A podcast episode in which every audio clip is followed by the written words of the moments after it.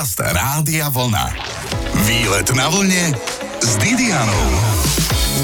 Orlové je mestská časť Považskej Bystrici a pravdou je, že je tam pekne aj vďaka Balášovskému kaštieľu, ktorý sa však už volal aj Zigmund Háza, ale teraz sa volá tak ako mestská časť. Plus je to aj hotel, ale poďme na prehliadku. Mám pre vás šikovného sprievodcu, ktorý tak pekne rozpráva o kaštieli, až ho uvidíte pred očami, aj keď sa možno práve pozeráte na Žižkovskú väžu, čo je zhodou okolností vraj najškarečia stavba v Prahe. Ale platí, že dnes sa kocháme barokovým kaštieľom na považí Prajem dobré počúvanie.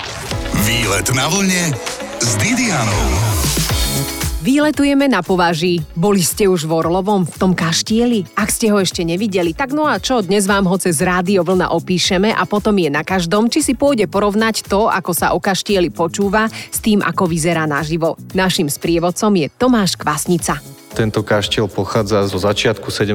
storočia, z obdobia, kedy sa šlachta stiahovala z nepohodlných, e, studených, chladných hradov do pohodlnejších a príjemnejších kaštielov. Sú za tým aj rôzne ďalšie historické dôvody. Napríklad vo Veľkom sa začal využívať pušný prach, ktorý dokázal, alebo delostrelectvo dokázalo v tej dobe prelomiť e, obranu hradov, takže ich obranný význam strácal na funkčnosti a vtedajším trendom bola výstavba takýchto krásnych kaštielov a tento trend nasledovala aj rodina rodina Balašovcov. Môžem spomenúť, že Žigmund Balaša významný člen tejto rodiny sa rozhodol vybudovať si kaštiel pôvodne prízemný, jednopodlažný, renesančný kaštiel, tu na v Orlovom. Je to veľmi dobré, akože dobre sa rozhodol, je to v peknom prostredí, okolo je lesopark, také staré stromy, dá sa tu poprechádzať, všetko možné. Zostalo nám tu niečo také zachovalé? No určite áno. Môžem spomenúť, keď už som začal hovoriť o tých Balašovcoch, že taká zaujímavosť je, že Balašovci boli známi tým, že mali medzi sebou veľmi rozporúplné vzťahy. Napríklad Žigmund a Imrich, ktorí vlastnili Považsko Bystrický hrad, tak nevedeli sa dohodnúť na spoločnom nejakom majetkovom rozpoložení a tento hrad si čiarou rozdelili na dve polovice a z tohto hradu sa potom presťahovali sem do kaštiela, ktorý vybudoval spomínaný Žigmund. Kvôli týmto konfliktom, ktoré medzi sebou mali, tak e, kaštiel čakal na svoju rekonštrukciu po dve generácie. Postaral sa o to Žigmundov vnuk Pavol II Balaša so svojím strikom Františkom na Františkov poput bola vybudovaná aj táto krásna baroková kaplnka, v ktorej sa dodnes nachádzame, ktorá je zasvetená svetový. Počkajte, ja tu nebývam, dodnes sa tu nenachádzam, ale že teraz sme sem práve prišli a je nádherná. Áno, a je zasvetená svetému Jánovi Nepomuckému. Je pekne krásne zrekonštruovaná, hore sú ornamenty. Je to zlato? Áno, je to zlato. Pri rekonštrukcii sa použilo 20 kg platkového zlata. Tak to vôbec nie je málo, takže sa mi tu páči, čo si budeme čo hovoriť. A v podstate v tejto kaplnke môžu byť aj svadby však, áno. No a aj bývajú. Nielen svadby, aj omše. Každú sobotu je tu omša s platnosťou na nedelu. Takisto sa tu konajú koncerty, aj krsty. Bol som tu pozrieť nedávno na lutnový koncert, čo je taký stredoveký strunový nástroj maďarského virtuóza Čaba Nať sa volá. Bol to ozaj, že veľmi, veľmi úžasný zážitok. Sme v kaplnke, bývajú tu koncerty, bývajú tu omše, bývajú tu svadby, ale tak predsa viem, že v tomto kaštieli bolo aj vola kedy vlastivedné múzeum. Áno, dobre hovoríte. Keď sa presunieme do 20. storočia, bol majetkom považských strojární, čo bol významný strojársky podnik, ktorý sídlil tu v Považskej Bystrici. A tí tu najskôr zriadili internát, mali tu ubytovaných zhruba 200 zamestnancov, lenže to znamenalo veľké zásahy, najmä do výzdoby a kaštiel začal neskôr, koncom 60.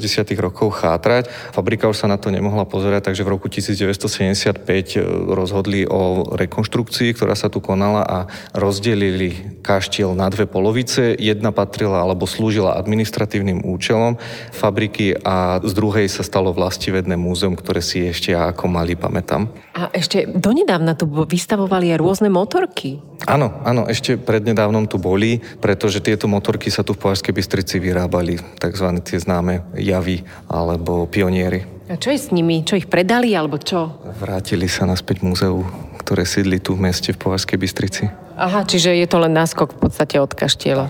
Ale nechcené motocykle Pioneer, dnes už legendárne to mašiny majú ešte po niektorí doma. Tak dnes sme v ich rodisku a ešte aj budeme. Zostaňte na vlne. Počúvate výlet na vlne s Didianou.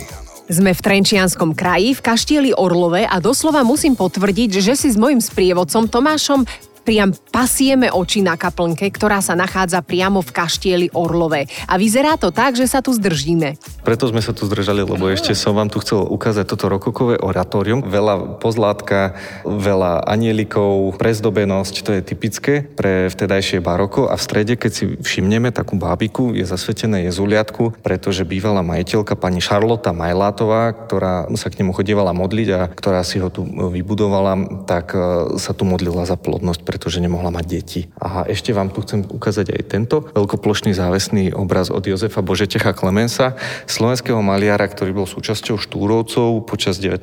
storočia. Veľmi málo sa o ňom vie, ale bol to človek s veľmi zaujímavým životným príbehom, ktorý za, napríklad môžem spomenúť za ženine veno, skúsil podnikať so zinkovou belobou, postavil si fabriku na výrobu zinkovej beloby, ktorá ale skrachovala. Neskôr dostal prácu v Belehrade, nemal sa tam ako dostať, tak si vlastnoručne zbil svoju ploť a na tejto ploti previezol svoju rodinu s deťmi až do Belehradu. Takže zobral tú ženu, za ktorej veno vlastne, ktoré preflákala, no? Áno, presne Zlatý. tak. Zlatý.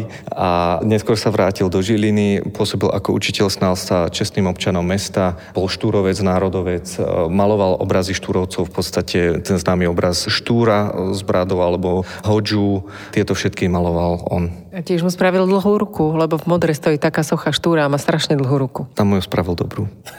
Chvala Bohu. Môžeme sa presunúť. Dobre, a tento obraz je bez rámu. Čo to niekto ukradol, alebo čo sa stalo? No, to je veľkoplošný závesný obraz. V podstate on neskôr sa dal na dráhu vynálezcu, venoval sa dagerotypii, čo bola predchodkynia fotografie, avšak nedostal na tieto vynálezy patenty a takýmito sakrálnymi obrazmi, toto je konkrétne obraz svätého Ladislava, uhorského kráľa, si zarábal na živobytie. No ten vyskúšal naozaj všetko. To áno. To mi pripomína toho herca, moderátora, golfistu, tenistu Filipa Tumu, ktorý robí úplne všetko. Týmto ťa pozdravujem, Filip. Dobre, zatvárame dvere na kaplnke, tu v kaštieli v Orlovom. Pod kaplnkou, ktorá je z veľkej časti zasypaná, susedí s wellnessom, ktoré tu máme, wellness centrum. Aha, kryptá, tam je niekto pochovaný. Áno, mali by tam byť ešte, ešte Balašovci pochovaní. No, tak nech im je zem ľahká. Inak toto je zaujímavé, že sa hovorí, nech im je zem ľahká. A teraz sú také cintoríny aj dvojposchodové, že vlastne ľudia sú na poličkách a nie sú vôbec pod zemou. Už o chvíľu sa dozvieme, že hlavný vchod už nie je hlavným vchodom v kaštieli Orlove a tiež, že ho doteraz ale strážia dvaja rytieri. Vlastne to ste sa už teraz dozvedeli, tak ale platí, že o chvíľu pokračujeme vo výletovaní na vlne. Výlet na vlne s Didianou. Platí, že hladný vchod sú ústa, ale často ústa otvárame, len čo uvidíme takú krásu, ako je barokový kaštiel Orlové. S Tomášom Kvasnicom stojíme pri chudákovi už bývalom hlavnom vchode, zobrali mu túto funkciu, ale stále je dôležitý. Za mnou z Určí fontána, sme blízko nádvoria, tak čo teraz, Tomi? Keď sa pozrieme tuto rovno pred nás, všimneme si v stenách zabudované dve plastiky strážnych rytierov. Pretože toto bol hlavný vchod, ako som spomínal, tadiaľto sa vchádzalo s koňmi a skočmi na nádvorie, ktoré slúžilo ako taká stará garáž. Takisto tá zadná časť slúžila skôr na hospodárske účely, presne tam, kde je dneska recepcia s pôvodnými renesančnými stĺpmi. Veľa ľudí, keď sem príde, si myslí, že sa jedná o plastiky dvoch lúpežných rytierov, známych považsko-bystrických rytierov Jána a Rafaela Podmanického, lenže keď oni žili, tak kaštiel ešte nestál, ale ich životný príbeh je takisto veľmi zaujímavý. Takisto tu máme tieto plastiky dvoch erbov. Jedná sa o erb rodiny Balašovcov a rodiny Báťanovcov. O rekonštrukciu tohto kaštieľa sa kvôli nezhodám postaral až Žigmundov vnuk, Pavol II Balaša, ktorý si zobral za manželku Julianu Báťanovú. Obidva sú staré historické uhorské rody. Báťanovci, ich rodokmen siaha do 14. storočia Balašovcov. Najstarší predok Detrich Balaša bol kráľovský prokurátor, takže ozaj jedná sa o významných majiteľov tohto kaštieľa. Tiež je na tomto erbe zlato? Áno, takisto sa nachádza zlato, napríklad pozlatená šescipa hviezda nad hlavou zubra obkoloseného drákom, ktorý si hltá vlastný chvost. Šikovný, dosť ohybný drak. Cvičí A dá sa dostať týmito dvermi, ktorými sa pôvodne vchádzalo do kaštieľa kam? Ideme sa aktuálne pozrieť na, na takéto polkruhové nádvorie. Áno. Výhľadom na Považskú Bystricu a Strážovské vrchy. Nádherné, vidím komín. Ale veľmi vysoký, to je nejaká fabrika? Áno, nachádzame sa v industriálnej oblasti Považia. V podstate Dubnica, Považská Bystrica, Púchov. Tu sú všetko miesta, ktoré sú veľmi industriálne, kde sú veľké fabriky, kde sa veľa vyrábalo. Takže tieto komíny tu ešte stoja. Môžem spomenúť, že bol tu ešte jeden vyšší komín, ktorý mal 200 metrov, ktorý sa postavil v 80 rokoch, keď fabrika prešla veľkou rekonštrukciou. Plánovali sa tu vyrábať vyrábať, alebo aj vyrábali chvíľku motory DV2, prúdové motory do stíhačiek L39 Albatros. Vybudoval sa tu obrovský 200-metrový komín, ktorý už sa ale nestihol nikdy použiť. Tak ho nedávno rozobrali. No, výborne, aké šikovné. Tak Povazka Bystrica má teraz len také maličké dva komíny. Len také menšie komíny. Keď už sme pri tom výhľade a máme pekný výhľad pri západe slnka na mesto, tak môžeme si všimnúť najväčšie sídlisko vľavo, Rozkvet, najväčšie považsko-bystrické sídlisko, okolo 10 tisíc obyvateľov. Takisto vidíme diálnicu D1. Za diálnicou sú strážovské vrchy, konkrétne najvyšší vrch strážovských vrchov strážov, 1213 metrov nad morom. Vpravo sa nachádza Ostrá Malenica, 909 metrov. V podstate jedná sa o Pružinskú dolinu, takisto veľmi pekné miesto na návštevu, veľmi, veľmi príjemné na bicyklovanie. A kde si nájdem nejaké dobré trasy na bicykle? No určite e, Strážovské vrchy, tam sa dá veľmi pekne poprechádzať po cestách, čo je výhoda, že chodí tam veľmi málo aut, takže je to veľmi príjemné. Dá sa spraviť cyklotrasa popri Podskalskom roháči, ktorý je veľmi taký málo známy, ale veľmi pekné skalné miesto, skalné bralo, takisto Suľovské vrchy nedaleké sú takisto veľmi, veľmi pekné. Tie už sú také trošku známejšie. Sám ste cyklista? Som, som, som, samozrejme. A ešte s niekým, lebo sa pýtam, že či ste sám, ale... Väčšinou sám, alebo s kamarátmi. Ale späť do kaštieľa, lebo do tu sme. Sme na nádvorí, ktoré je polkruhového tvaru, pretože tu sa otáčali koče. Keď prišli a niečo doniesli, niečo potrebovali vybaviť, tak tu sa jednoducho otočili a pokračovali ďalej do dediny svojou cestou. Bola tu stará cesta, ktorá pokračovala tuto po pravej strane a smerovala až k váhu. Vtedy váh bol hlavná dopravná tepna, ľudia sa dopravovali hlavne na plutiach. A z brehu váhu smerovala daná cesta vraj až sem do kaštieľa Orlové. A už o chvíľu sa dozvieme, čo sa dokáže zrútiť do seba. Výlet na vlne s Didianou. Sme na nádvorí polkruhového tvaru. Takéto nádvorie má zachované kaštieľ Orlové, kde sa nám dnes o výlet stará sprievodca Tomáš. Tomi, čím je zvláštna táto strana kaštieľa? Tromi vecami. Prvá vec je, že keď si pozriete staré pohľadnice, tak nad strechou kaštieľa sa vypínala vežička, ktorá tu kedysi slúžila. Dnes už ju nevidíme, pretože sa bohužiaľ pri poslednej rekonštrukcii nepodarila zachrániť. Zrutila sa do seba. Druhú vec by som povedal, že tu pekne vidno rozdiely medzi pôvodným Žigmondovým domom renesančným nízkym jednopodlažným, kde vidíme kvadratické renesančné okna na spodnom poschodí a potom jeho vnuk Pavol, ktorý sa podujal na veľkú barokovú rekonštrukciu, tak tam už vidíme okna, ktoré sú pompezné, barokové, prezdobené. A na túto rekonštrukciu tu máme aj tretiu vec, ktorá je tá pamiatka, ktorú vidíme tam na stene chronostikon v latinskom jazyku z roku 1733, ktorý spomína a uctieva si pamiatku či už Pavla, tak aj Žigmunta Balašovcov, ktorí vlastne nám tu takéto pekný kaštiel zanechali. A to sa fakt naozaj zachovalo alebo je to všetko na novo robené podľa nejakej predlohy? Samozrejme, že chronostikon je zachovaný. To, to sa veľmi tešíme. Dvere sú pôvodné, či úplne nové? Dvere sú už také trošku novšie. Áno, áno, áno. Ale tak rozumieme a je to všetko veľmi pekné a človek sa tu dobre cíti, čo si budeme klamať. Vonku sú krásne stromy, hneď vedľa kaštiela je lípa, vyzerá, že je dosť stará a bolo by jej škoda, keby vyhynula. Viem, že bola som tu raz na jar a tu napravo kvitne krásna magnólia. To sa musíte prísť na fotku lebo to je malebné. Sú v okolí kaštieľa veľmi pekné fotogenické miesta. Keď už sa bavíme o tých fotogenických miestach, Áno. môžeme si pozrieť tam vzadu, taký domček stojí Aha. na kopčeku, tak to je Považsko-Bystrická kalvária. Takisto málo známa, ale veľmi pekné miesto, kde sa chodievam aj ja veľmi rád prejsť. Tam je krížová cesta, áno? Áno, presne tak, 14 zastavení a je to obľúbené miesto, také rekreačné miesto Považsko-Bystričanov s pekným výhľadom na mesto. Dokonca ako ani tá diálnica nie je úplne márna, ako pekná, je zelená. Je zelená, skrýva. A sme radi, sme radi, že ju máme, pretože si ešte dobre pamätáme situáciu, ako to bolo predtým a aké tu boli kolóny, predtým, než bola hotová. To boli divné časy. A ešte stále sú smerom do Košic. No. Kde tá diálnica nie je do keľu. Súznime s Berčanmi, vieme, aké to je. No. OK, takže opäť do Kaštieľa ideme. Ktorým smerom sa vyberieme? Pôjdeme vpravo a po schodoch hore smerujeme do polovníckého salónika. Cestou sa zastavíme ešte pri troch obrazoch, ktoré sú tu a majú veľmi umeleckú hodnotu, aby som bol presnejší. Jedná sa o obrazy, ktoré sú zapísané v zozname Pamiatkového fondu Slovenskej republiky. Tak rezko ideme do tých schodov. Ešte ale dobre, 5 dobre, schodov. Áno, dneska je v móde byť fit. Takže prvý obraz, tu máme tento obraz staršieho pána od Emilia Pirchana z roku 1892. Hneď za ním, keď sa obzrieme, je portrét sediacej ženy od Emila Englerta z roku 1940. A čo znamená, že sú vzácne, že veľa stoja? Áno. Neviete tú hodnotu? Neviem, koľko by ste skúsili typnúť? Mm, veľa. Určite to bude v tisíckach eur. Áno. A ešte tu máme tento tretí portrét mladej ženy, tiež od Emila Englerta. Pri všetkých troch je použitá tá istá umelecká technika, ako použil Leonardo da Vinci pri Mone Líze, že kdekoľvek stojíte, tak... Pozerá sa vám do očí. Presne tak. Je to také zimomriavkové, až by som povedala. No. Nechápem, ako to urobili, ale tento optický klam je úžasný. Alebo naozaj tá dáma si nás vybrala a kúka na nás. No. Mm-hmm. Skôr na vás, no. To je môj obľúbený obraz tu. Tento ano, mám veľmi rád. Áno, áno, áno. Veľmi pekný. Čiže tu zvyknete sedávať ako chať sa, áno? To skôr vonku, v záhrade, ale keď chodím okolo, tak vždycky na ňu tak tajne žmurknem. Vrátil vám to niekedy ten obraz? Zatiaľ nie, ale ja si na to počkám. Hádam sa potom nezlakne. Ale kým sa tak stane, Tomáša si ešte požičiame, aby sme dokončili prehliadku kaštieľa Orlové. O chvíľku sa mrkneme na paroháčov. To tiež niektorých striaslo. Počúvate výlet na vlne s Didianou.